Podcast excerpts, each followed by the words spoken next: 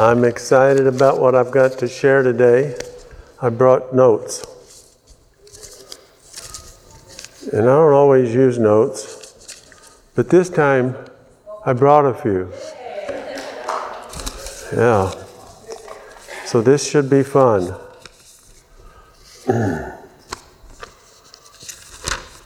we were talking last week about Jesus, what he came to accomplish, and going uh, uh, about studying Matthew 21 and 22 when he came into Jerusalem. And uh, there's a, a theme, four themes that run throughout, five really, themes that run throughout those scriptures, which are a revelation, which I think should be an epiphany for us, because Jesus came to share basically why he was going to die and uh, what was going to happen. And those themes are he was the return of the priesthood to the believers. It goes all the way back to Genesis, the third chapter, the first promise in the Bible. The first promise was given to Satan, the serpent, and said, a seed's going to come from woman and crush your head. And so that's, the, that's what the restoration of the priesthood is all about. All about. but the first restoration is it says, a priest unto God. There's a little difference than being a priest for the people, a priest unto God. Ezekiel 44 would clearly state that. Study it sometimes.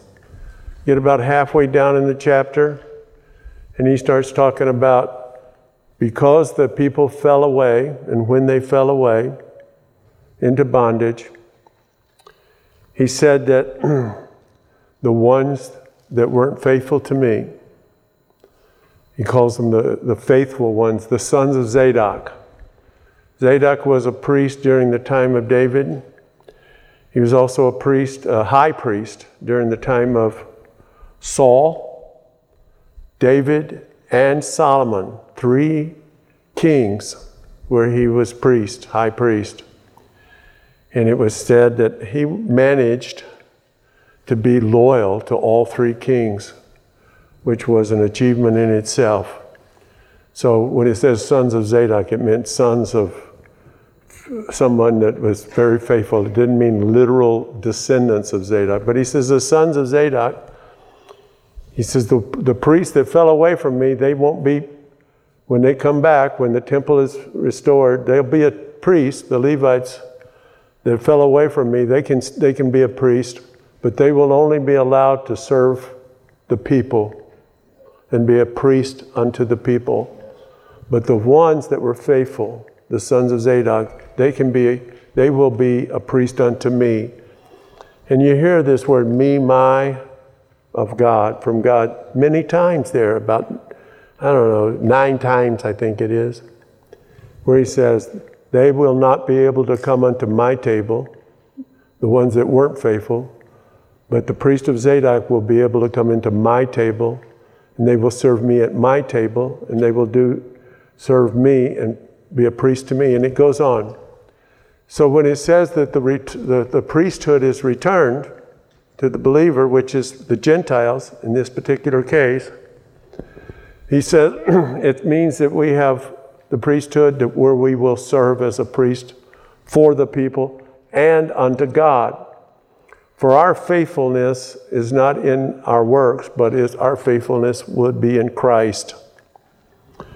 So it talks about the priesthood, the restoration of the priesthood. It talks about uh, the building of the body of Christ. It refers to the stone that the builders rejected. Jesus refers to the stone. The builders calls him, he's calling himself that stone.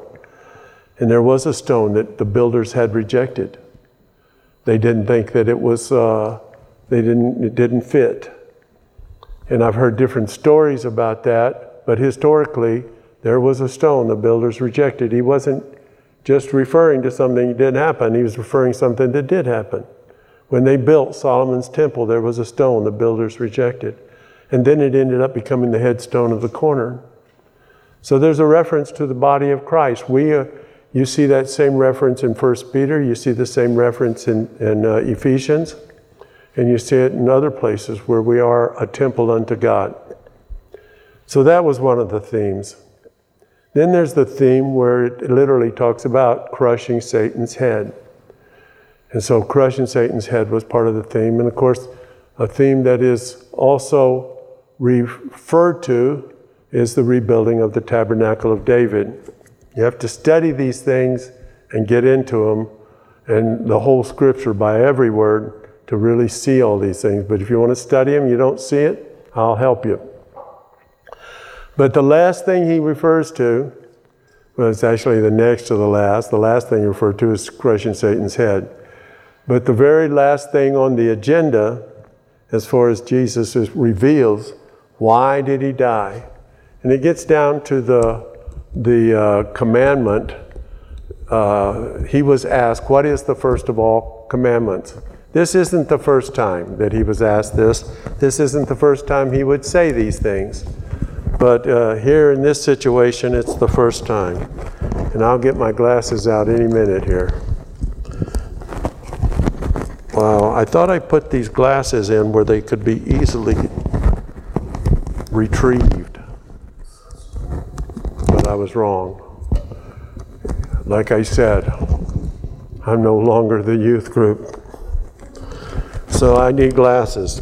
Wow, this is something. What's this? Oh, I remember now.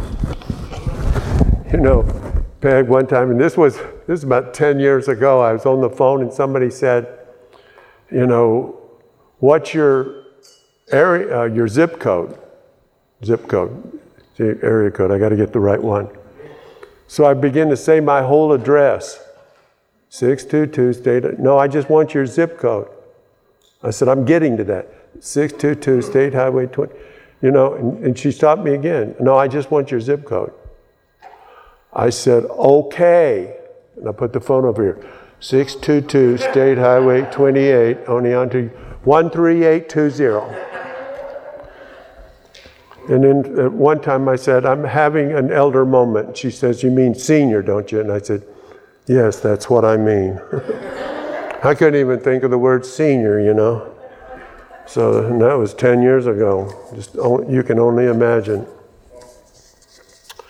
Hallelujah. What am I looking for now? The what? Number four. Number four. Uh, nobody got my number five joke last week, so I'm not going to say it again. Hoping that you've been enlightened, but you don't get. If you don't get it, you don't get it. Where is that? I think I. Here it is. Ah, here it is over here. I got it in two places so I wouldn't miss it. See? Now you've heard this before, but I'm going to go over it again and, and make some point that I didn't make before. Thou shalt love the Lord thy God. Now he's quoting from three different places in the Old Testament, and, he, and it's quoted at separate times in the New Testament and it uses various words to get the point across. It's a little, it's a little like, well, why didn't he say, why didn't he be consistent with each time? Well, it's because he, it's like when he said to, to the disciples, unless you forgive uh, seven times in a day, uh, you're, you know, those that offend you. And so Peter later on says, you got to forgive seven times in a, seven times in a day if a person offends you. And he knows that seven times seven, 49. It's like, what? You just, I just got this down seven times, and you say it's seven times seven. Well, it's, that's the same point here. There are many different words that are used here, but I got them all to help you. Thou shalt love the Lord thy God and he says, This is the first commandment, and all of the other commandments rest on this one. With all thy service, heart, soul, mind, body, spirit, strength, ability, force, emotions, thoughts, wills, intentions, and attentions, and desire. Right? Now I put all I looked all of those up and looked all those different words up, and it gave me all the different synonyms to them, and this is what it come up with. Thou shalt love the Lord thy God with all thy service, heart, soul, mind, body, spirit, strength, ability, force, emotions, thoughts, and will, intentions and attentions and desire. Wow. And then it says, the, the second is like the first Thou shalt love thy neighbor as thyself. And I see that the scriptures are impossible. That's impossible. I don't, is there anybody that can do that or is doing it? Better still, is, is, is there anybody doing it? Well, Jesus died so that we would be enabled to do that. This is what God is looking for. This is the end game that you would love Him with everything that's in you, your entire being. And He gives all those words. And then the second, you can't do the first. Well, you cannot. Let me, let me make sure I get a point across here. You cannot do this. In 2 Corinthians chapter 3, there's just about the whole chapter is devoted to a particular theme. And it's the same theme that I'm trying to draw, uh, that get across here, is that they couldn't do this in the Old Testament. Galatians state that they couldn't do it. It was impossible because it was impossible. The only way that we could do it, it, it's like what I said about the rich young ruler. When he was told, go sell everything he had, give it to the poor, and come follow Jesus, he went away. And, and uh, I, uh, the story, and the greatest story ever told, and where Jesus is talking to Lazarus, and he told Lazarus the same thing. And Lazarus looked down like this and said, Who could do such a thing? And it was, it just, just be real here. Could you do that? You know, it's easy to do. It's like I refer, referred to that, that song by Bob Dylan one time. It's about hypo, hypocrites. And they went and asked for help at a, uh, help from a, at a door, from door to door. And they knocked on the door and says, could you help us with this? And he says, get lost. And he says, you know, they denied Jesus too. And he says, yeah, but you ain't him. It's like you you are not Jesus. You know, or I'm not Jesus. If I ask you to sell everything you have and sell it, give it to the poor and come and follow me, the way your reaction, well, you know, that's what Jesus asked. And he says, yeah, but you ain't him.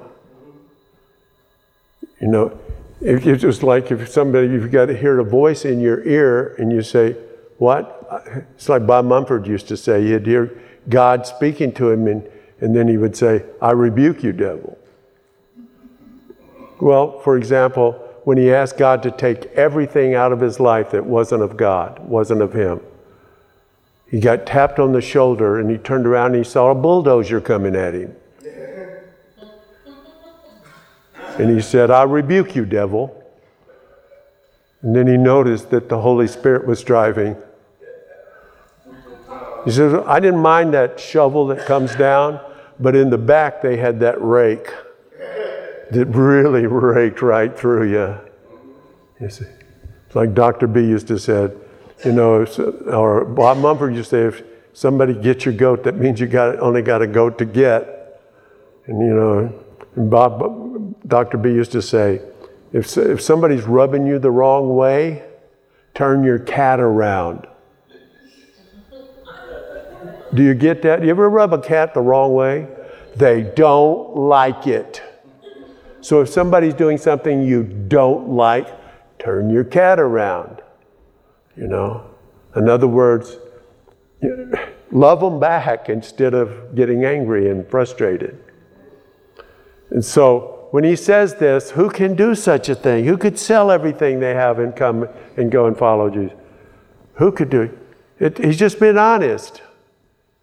Well, in 2 Corinthians, the third chapter, it says this that in the reading of the Old Testament, which is Jesus quoting from the Old Testament, and Galatians says that nobody could do those. Nobody could do that. And when they were talking about the Gentiles become Jews, they said nobody could do that. Nobody could ever be, be that. Why do we want to saddle them with it? And so in 2 Corinthians 3, it's very sim- simply put, it says this that when Moses, now, now the whole thing, the restoration of the priesthood, the restoration of the priesthood uh, unto God, in the beginning, it was everybody could go in and fellowship with God and talk with God and pray with God and be a priest unto God. Everybody. Now, instead of everybody, they wanted the firstborn because of that promise of firstborn would be the ones that represented each family. But when Moses went up into the mountain to talk to God, God, he comes back. He was so touched by the glory of God that he, they, they, wouldn't, they didn't want to look at him. They didn't want to have anything to do with God. And then he says, Who's on, the God's, who's on God's side? And they, they came across you know, who came across? Not the firstborn, it was the Levites. And so the Levites, at that time, God moves in a different direction. He gives the, the priesthood back to the Levites. But in the beginning, everybody was supposed to come unto God. And so it talks about that in 2 Corinthians, the third chapter, how when Moses come down, they didn't want, they were not able to even look at a reflection of what God was that Moses saw.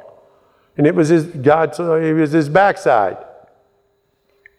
And so they put a veil over his face, a veil over his head, because they could not stand to look at the glory of God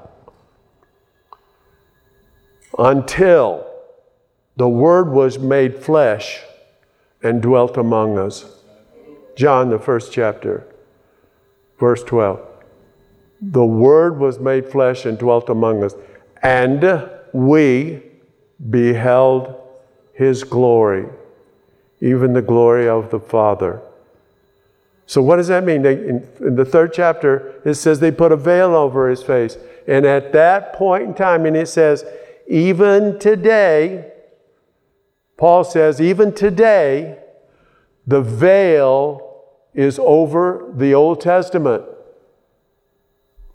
He says, but that veil is done away in Christ. You see that big, thick veil that was between the holy place and the Holy of Holies, the, the inner court, the, the very inner court? It, the, big, thick veil, when Jesus was crucified, a bolt of lightning come down and split that veil from top to bottom. And that was another, it was a, a, reference right back to the veil that was over Moses' face. And it wasn't just Moses, but it says in the reading of Moses in the Old Testament. You see? And that's what it says. A veil was over everybody's face. So they could not what? They could not see the glory of God. They could not see the true God. And in the reading of the Old Testament, if you read the Old Testament, there's a veil over that reading today. If you don't understand, if you haven't had the veil taken away in Christ, it says that veil is taken away in Christ. So just as it said in John 1, the glory of the Lord the, you know, was made flesh and dwelt among us, and we beheld God's glory in the face of Jesus Christ. And the same thing in 2 Corinthians, it says, in Christ, through his crucifixion and resurrection, through that, he was, uh, the veil is taken away in Christ, and we can see the glory of God. And when we see the glory of God, we are changed from image to image into the image of Christ. And that's interesting because that was promised that that would happen, that you and I have a predestiny. We have a destiny that has already been pre planned for us in Christ, in God. And that destiny is that we would be conformed to the image of Christ. That's an interesting word, image, because the word in, in 2 Corinthians 4, verse 12, it talks about how we are to meditate on these things that he was talking about in, in, in uh, to Timothy. Meditate on these things. And that word meditate in the, in the Greek is the Greek word meleteo. And one of the definitions of, of meditate is to imagine. Imagine. Well, the word imagine comes from the word image. Now, the, the Bible explicitly says, warns about vain imaginations. These are vain imaginations, which is an you know, imagining things that are not of God. And anything that's not of faith is not of God. But to, to, to meditate in Meleteo is to imagine God, imagine His Word. Because why? Because, see, it's like Jesus said to, uh, uh, the, about the rich young ruler who went away sad. And they said, Who can then be saved? If the rich can't be saved, who can be saved? And he says, The things that are impossible with man are possible with God. That's when he, he tells them, except a, a, a camel, it's easier for a camel to go through an eye of a needle than it is for a rich man to be saved. And they said, Who can be saved? And he says, The things that are impossible with man are possible with God. And this is exactly what he's showing right here is when I go to the cross, it's possible in me. But the veil has to be taken away, and you have to behold the glory of the Lord in the face of Jesus Christ. And when you understand that, the Old Testament opens up to a whole different world. When you read the Old Testament with a veil taken away, now, there's some things in the Old Testament that are revelations about, like the wrath of God.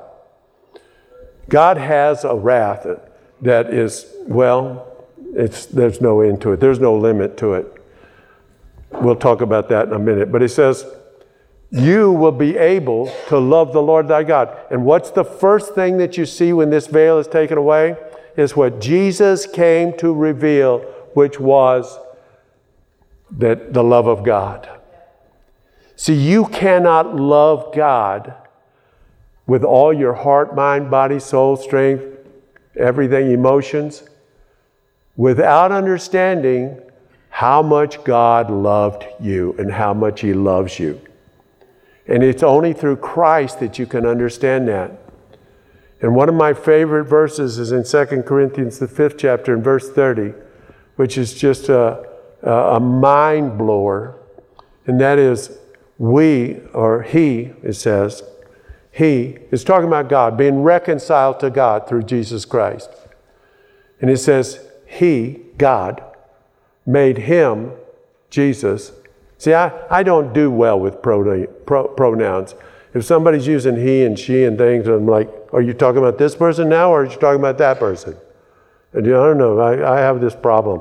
I tend to think of the wrong person, you know, and so but this is this why I explain it to you.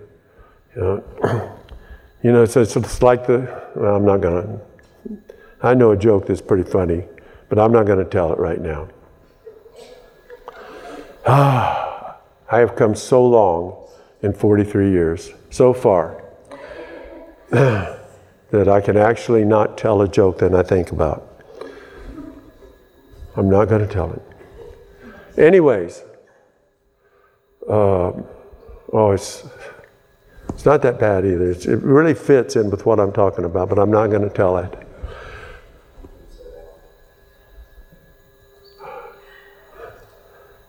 Now all I can do is think about that joke. Sorry. Uh, I heard first time I heard this joke. I heard Frankie McCracken tell it in a sermon. All right, so if that Frankie can tell it, I can tell it. If I could remember what I was talking about, I wouldn't tell the joke. God, you, you got to stop me somehow. Oh yeah, Second Corinthians five. Boy, they didn't want. Somebody didn't want to hear this joke. That's okay. Second Corinthians 5, verse 30. He, God, I'm explaining the pronouns. He, God, made him, Jesus, to be our sin. Actually, it says him, who knew no sin, without sin, was made him sin by God. God made him sin.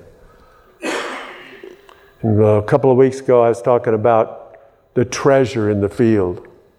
How God, for a treasure, it's, uh, it's explained the kingdom of God is like a man who buried a treasure in a field. And then when he comes back to retrieve it, he finds out somebody owns the field. So he buys the field to get the treasure. And that is a total example of Jesus buying the world to save us. We're the treasure. I'm the treasure. He bought an entire world. He was made with the sin of the whole world so that you and I might be bought. And He bought you by having, and you know what? No, this is one of the things that hit me when I first got uh, came back to the Lord. And that, and that was while we were yet sinners, it says, Romans 5, while we were yet sinners, Christ died for us. While you were absolute at your worst, and your worst was worthy of, well, your best day of your life is only worthy of the total wrath of God. You know, I, I, I, I have talked to people, and I don't ever want to make somebody sound like uh, bad or something, but I knew a, a guy who said he was a believer, but his life didn't reflect it. And so uh, he said he, he had lost his family in a fire. And he said, I didn't deserve that. And I said, Well, I, I'm not, I can't judge who deserves what. But I, I can say this much the last thing in this world that I ever want is what I deserve. Please, God, don't give me what I deserve. Because I deserve to go to hell. That's a hard, hard word. I understand that. It's hard for me to say it. I deserve to go to hell. The wrath of God on mankind. You know, it's just like I referred to back in Ezekiel 14, four times 14, verse 14, 14, 16, 18, and 20. Four times in one chapter, one after another. And it says, I would not uh, forgive or rescue uh, Israel. I would not rescue them out of this, even if Noah, Daniel, and Job were with them. I wouldn't do it. In, in, in, in, in Isaiah 40, it talks about how if you offered up, if Israel offered up every animal in the world as a burnt offering for the entire forest that is in Lebanon to burn down, giant forest, there's a fire out in California right now. And I often wonder what would ever happen if it reached those giant redwoods and those Samoans, you know, Samoyas. Did I get it right that time? Well, one, you know the tree. What is that tree anyway? Sequoia. Yeah, there's a town over here called Sequoia. Or I always say Sequoia, you know, Sequoia. So, whatever would happen if they ever caught on fire? You know, I mean, really blazing. Uh, I don't know if they could even put such a thing out or even stop it, and, except at the ocean. It'd stop at the ocean. But he says if you took every tree, basically he's saying every tree in the world, and you made a giant fire, and you burned every animal as a burnt offering and a sacrifice to me, I wouldn't forgive them. And it's a reference to the need and purpose of Jesus Christ.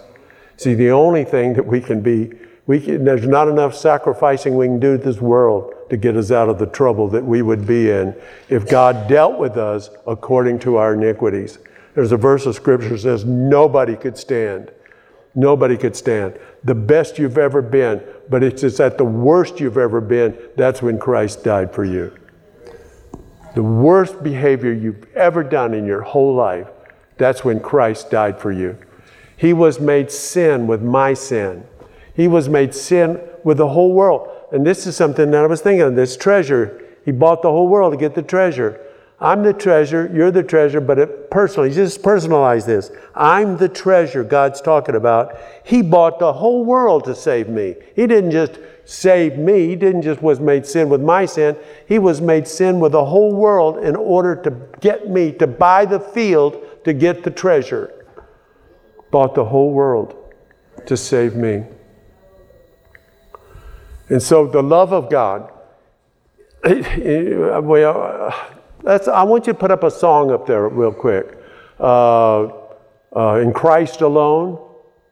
I love this song, and I've always loved this song, but recently I've just been this enthralled with it. So I've been, you know, looking at it and listening through various people, and, and, and there's this family that looks like they're Mennonites or, or uh, something, and they, they sing songs and worship songs. They're Christians.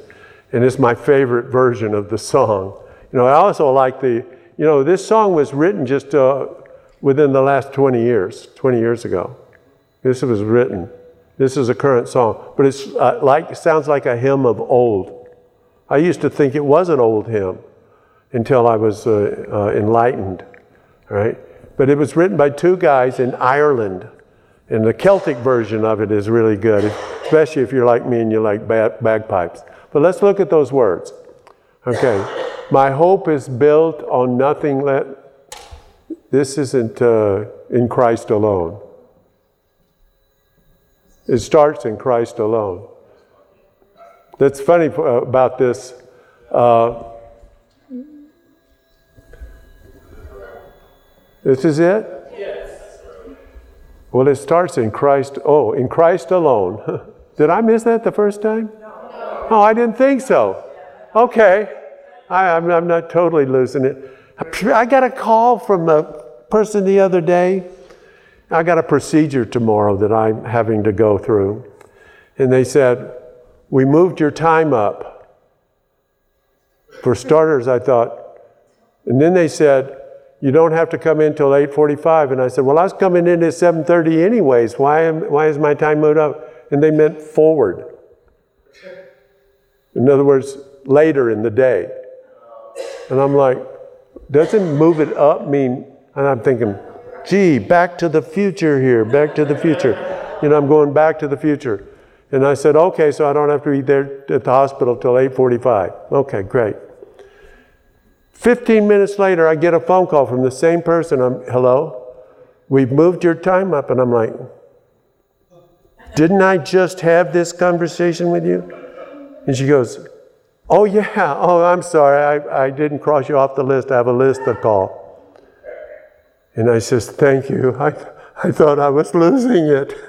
You know, it's like, do, do, do, do, do, do, do. And In Christ alone, my hope is found.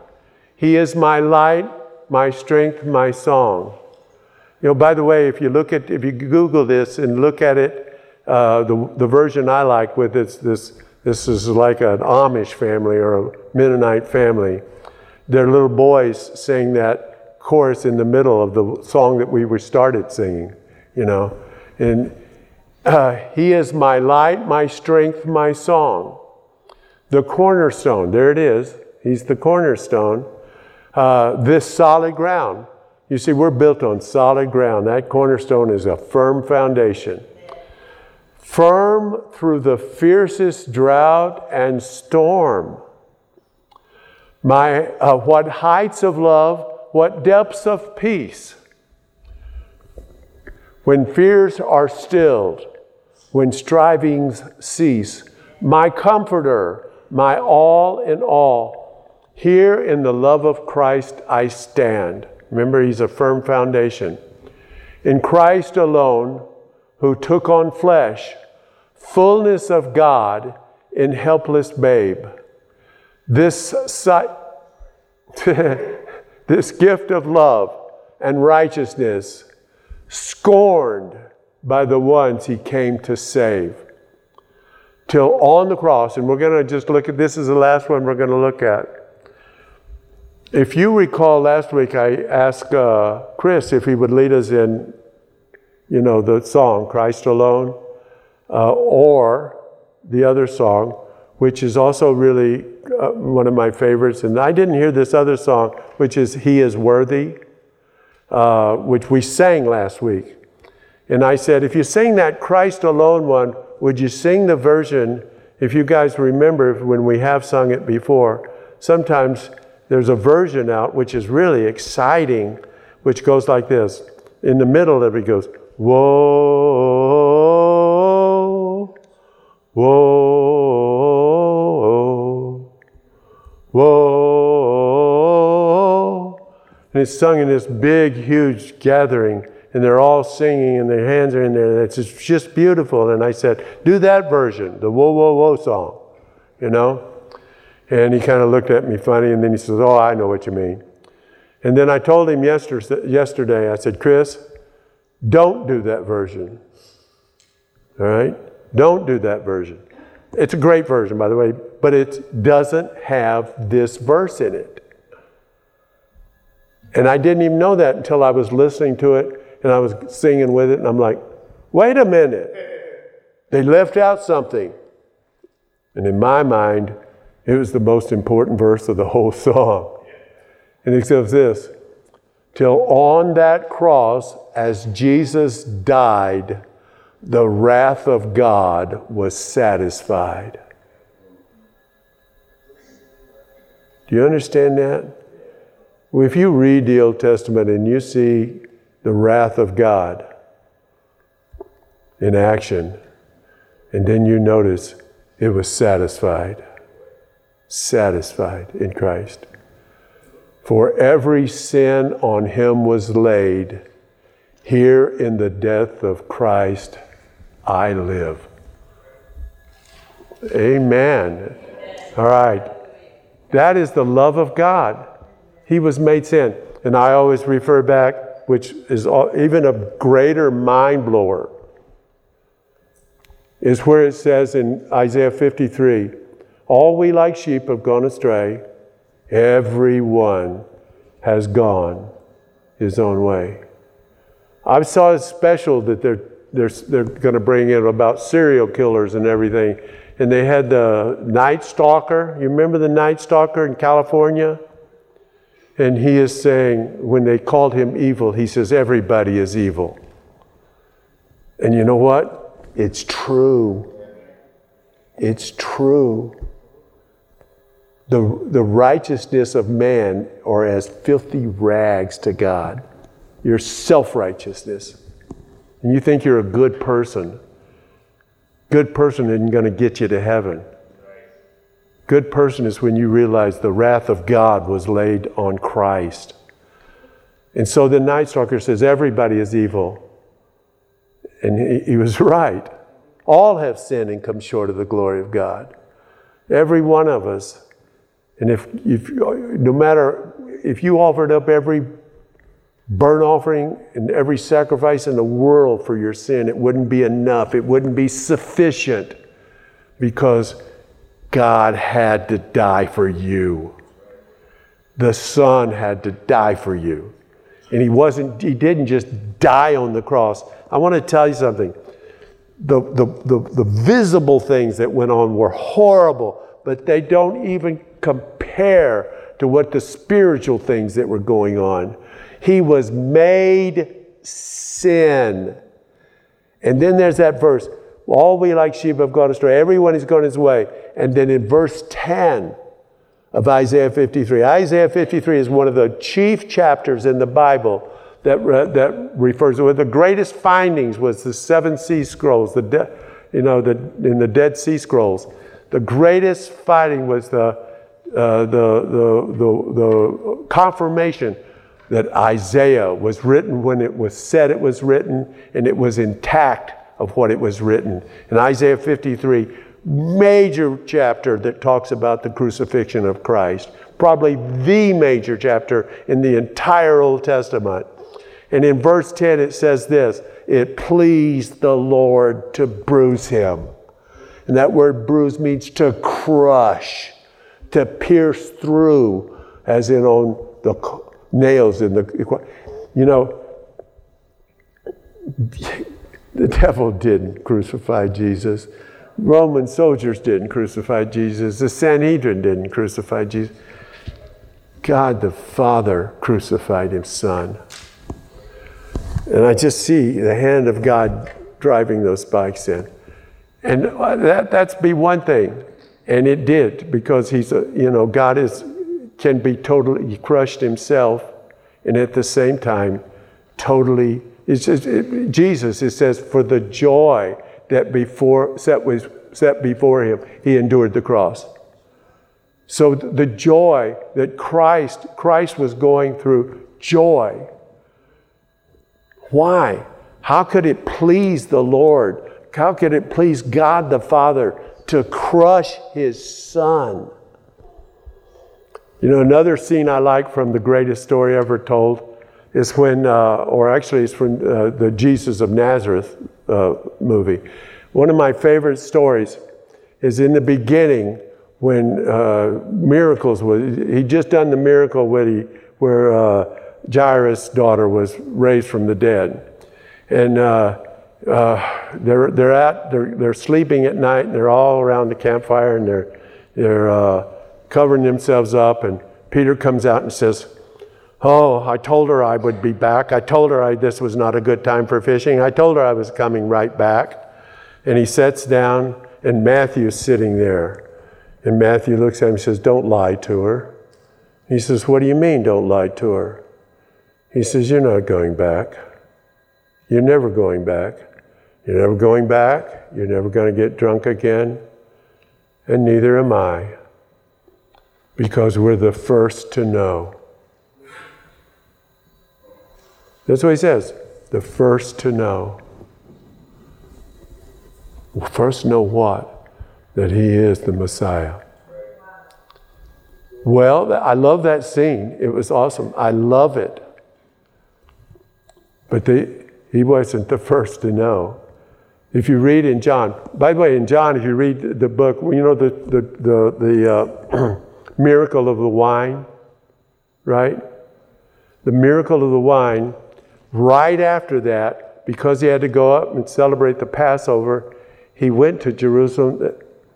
Matthew 21 wasn't the first time he beat the money changers out of the temple. John, the second chapter, is the first time. And at John, the second chapter, he says this you know, what sign will you give us, the, the Jews that were coming at him? And he says, Destroy this temple, and I will raise it up in three days. Talking about, and he says, he was talking about his body. See, the difference between me and Jesus is I'd explain it to him. Reminds me of a joke. God, see, I need. I got to tell this joke. I can't be reminded twice. Very quickly, guy comes, he's an immigrant. He got a job right off the boat. He's got a job. He gets his first paycheck and goes into the bank and he says, Here, would you cash this check? And she says, Sign the back and I'll cash it. He says, I ain't signing nothing. She says, Well, I ain't cashing it then. He goes to the next one, does the same thing. The person the next one says, Sign the check and I'll give you the money. Same thing. I'm gonna, goes to the third cashier is a guy. He says, and they're all watching this because he's the only one in the bank, and they're all watching it. And then he, he says, I want to cash this check. And he reaches across and grabs him by the cuff and he gives him about bam, bam, bam, sign the stinking check. And the guy goes, gives him and gives him the money. And as he's walking out, the other tellers, one of the tellers says, Why didn't you sign the check? Why did you sign the check for him and not us? And he says, Well, he explained it to me.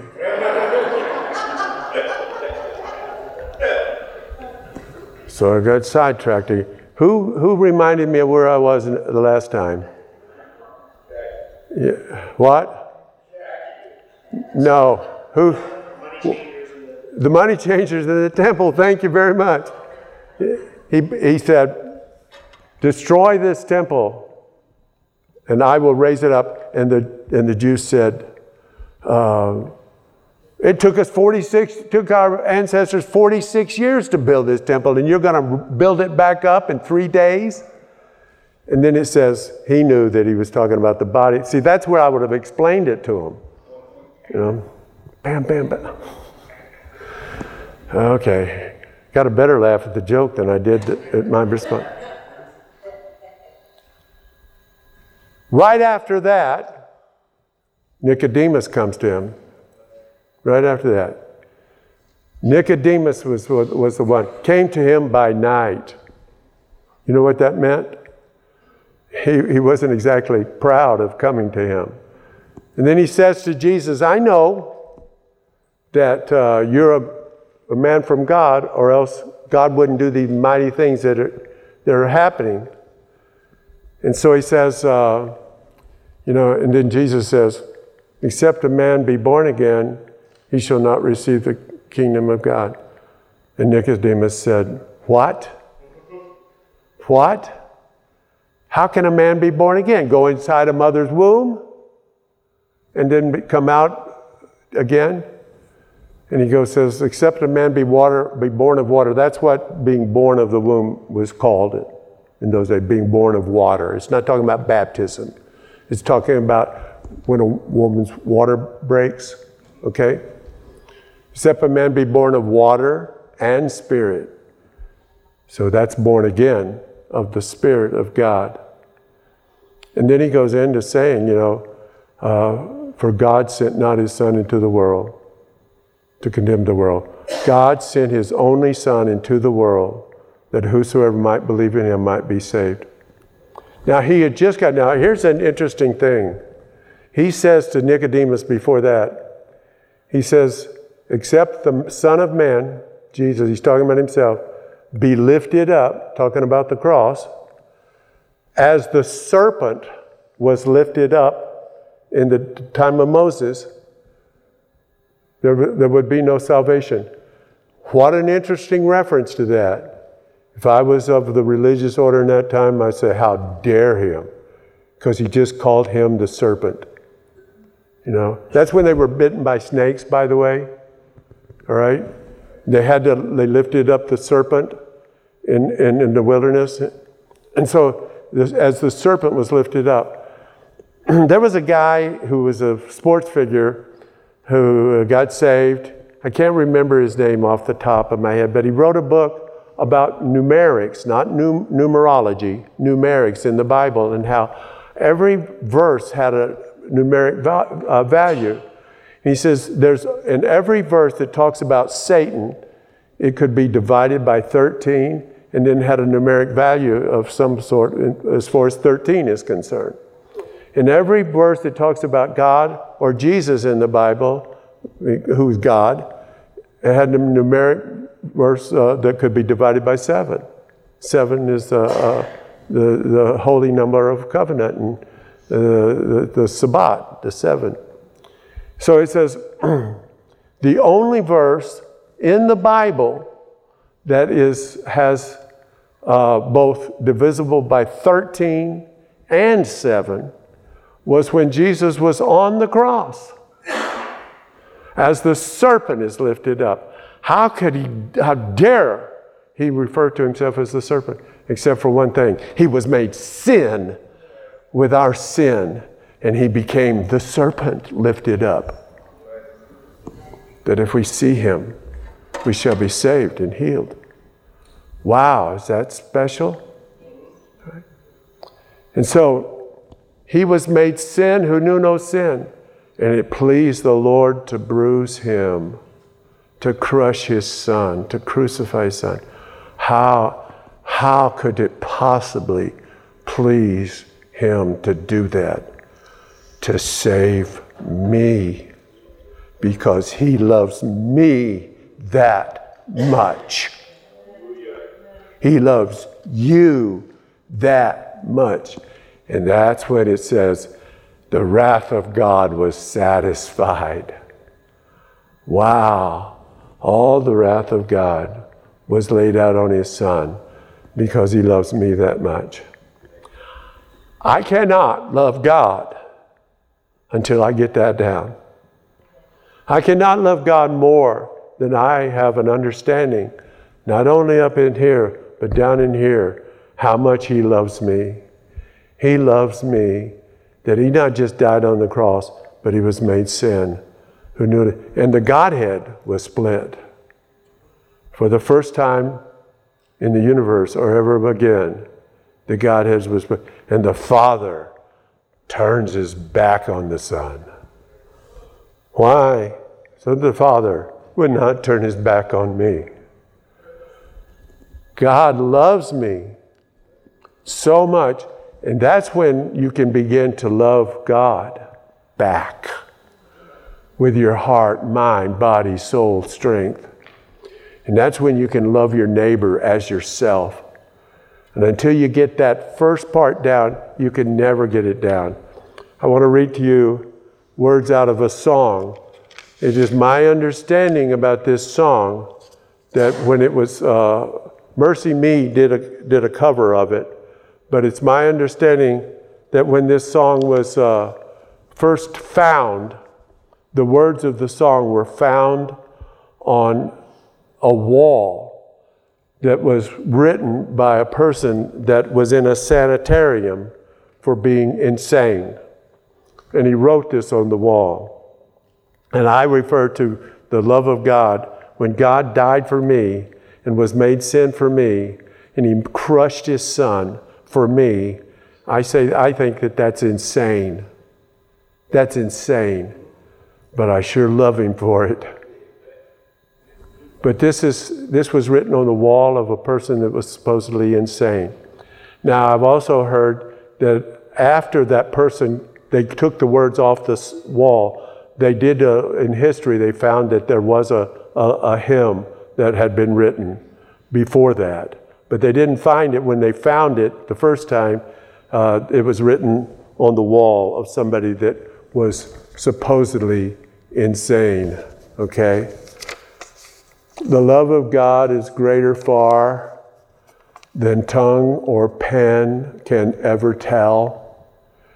It goes beyond the highest star and reaches to the lowest hell. The guilty pair bowed down with care. God gave his son to win. His erring child he reconciled and pardoned from his sin. Now, this is the chapter, this is the one I wanted to tell you.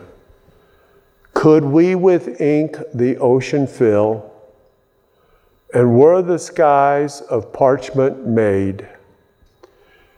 where every stalk on earth a quill, and every man a scribe by trade, to write the love of God above, would drain the ocean dry, nor could the scroll contain whole, though stretched from sky to sky.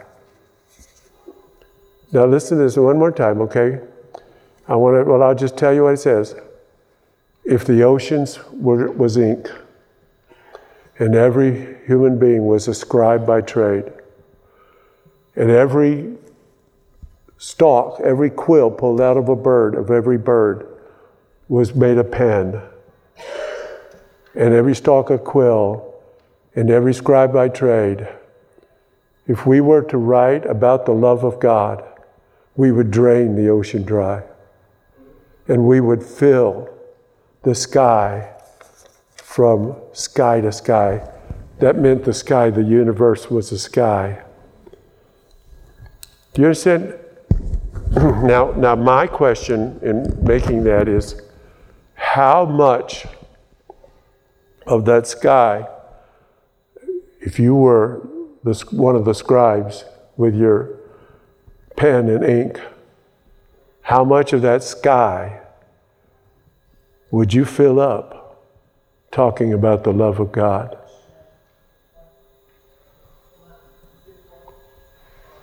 I want you to put up Psalm uh, 113, Psalm 113. We'll, we'll end with this. Maybe.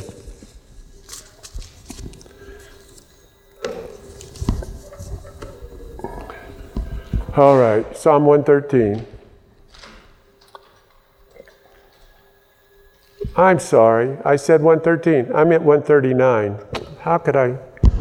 Yeah, I'm no longer a youth. All right, Psalm 139, Psalm 113. At least I figured it out quicker this time. Okay, here we go. There we go. Lord, thou hast searched me and known me. Thou knowest my down sitting and my uprising. Thou understandest my far my thought afar off. He knows your thought afar off. You compassed my path and my lying down.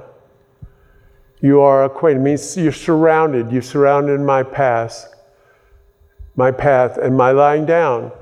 And you're acquainted with all my ways. God knows everything you've ever done at every time, every thought you've ever had. For there is not a word in my tongue Every word that, every idle word, every word that you come out of your mouth, there's not a word in your tongue, but lo, O Lord, you knowest it altogether. Thou hast beset me behind and before, and laid my hand and laid your hand upon me. You surrounded me. You set. You, are going before me. You, you, pre, you have a predestination for my life. Such knowledge, and we're going to end with that one, even because I want to. I, I was going to read more, but I just want to stop with this. Such knowledge is too wonderful me, wonderful for me. It is high; I cannot attain unto it. Uh, I did want to read a poem to you that I wrote. When you're in love with somebody, there's so many beautiful love songs that are written about earthly love. Now, when it says, Thou shalt love the Lord thy God with all thy heart, mind, body, soul, strength, everything, part of that was emotions. There are other loves in the Bible that refer to just specific kind of emotions, like in, in, in uh, Song of Solomon, it uses the word eros for love. And that's a romantic love. And then there's other places that use the word philia for love. We get other words like Philadelphia means love of the brother. A word you know, uh, Philip, Philip comes from the word love. So, anyway, it actually means Philip means love, love of horses, actually. And so there are two, there are two other, three, there's also uh, there's storge, which means affectionate love. Agape love is all three, all of them, all four. Every love. And I said a while ago, I, I told the story of Nicodemus. And I said, Nicodemus was the first to know. Nicodemus was the first to know, not Matthew and Peter. Nicodemus was the first to know. And how did he, he, did he know that? Because Jesus says, For God so loved the world. Back at Teen Challenge, our chaplain used to teach this, and I've tried to verify it as time progressed, and I have not been able to refute it yet. But he taught that the very first time this word, love, agape love, agapeo if it's the verb, was used at this very moment when Jesus says, For God so loved the world. It was never used before, agape love. When Dr. Carroll was here with the artifacts, the uh, archaeologist, uh, and, he, and, and he's an expert in Greek and Hebrew and everything and could speak them very well. Uh, I, I asked him about that, and he says, I don't know. I think that's possible.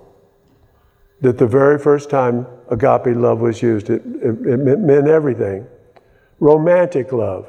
Read Song of Solomon, and you will see how much the, the bridegroom loves his bride. and it refers to, and you can also see how to love God with all your heart by watching the bridegroom's love for him.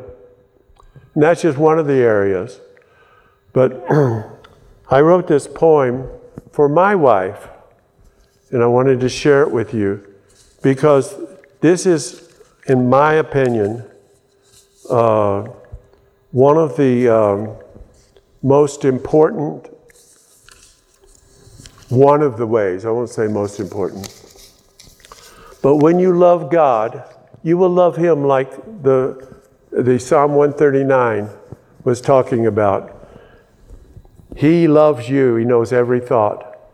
If you want, if you love God with all your heart, you will want to love Him with all your thoughts.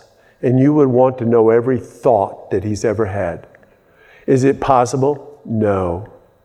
Why is it not possible? Because there is no fathom to the love of God. There is no. But you would, you would want to know Him. Like Paul says, that I may know Him in the power of His resurrection that I may know the fellowship of his suffering. You will want to know God. You will want to love him with all your romantic love, with all your uh, phileo love, you, with all your affection. And I wrote a poem. I used to have written a, my wife broke them out for me one time, all the poems that I used to write her. I know I'm going to have to get back to that, but I'm not young anymore. Anyways, I wrote this poem and I want you to see, to think about this the way, God, think about God this way. You understand what I'm saying? In other words, how much I love I had for my wife. I, I, I read this and I said, I want to have this kind of love toward God. And it's about missing God's presence. The poem is about missing her presence. And if you, if you, if you love God with all your heart, you won't, it's like when, you know, one of the greatest love affairs, romantic love affairs that ever, that's known is between Paul McCartney and Linda McCartney. Paul McCartney of the Beatles. They were never separated except when he went to the bathroom. They, you would always find them together. Now, that may sound a little unrealistic, but they loved each other so much they didn't want to be apart. And if you love God that much, you will not want to be apart from God. And I wrote this poem about my wife, and she was about to go some well, she went someplace. And I wrote this poem. I will miss you, my love, a thousand years gone by. Though you're away but hours, then again here by my side. Time holds no explanation for this longing in my heart. Love only knows the answer. Love holds while we're apart. So make haste from yonder. Come back, but say, come back safe, but fast. Come home where love is stronger, and this time apart be past. And I was reading this the other day and I thought, God, I want to have this for you. I want to be so aligned with your presence that when it's away for just maybe moments, it seems like a thousand years. That's what God said about time. A, day is as a thousand years to him, a thousand years is a day. I also believe that he was referring to the crucifixion when he said that when it's going to be three days. 3,000, it was going to seem like 3,000 years to God. But to love God so much that you want Him in your thoughts and in your mind and in your presence and in your activities and in your life and in your dreams, to go to bed and dream about Him, to imagine, to imagine that. You know, I, I, I take old songs or pop songs or songs of that nature, and I, I uh, write my own words to them. And you know, let me go back to this word imagine. Imagine, I, I, hit, I, I thought of this song, and uh, I, I, was, uh, I wanted to rewrite the words. It talks about where we see Christ with an open face, beholding as him is in a mirror.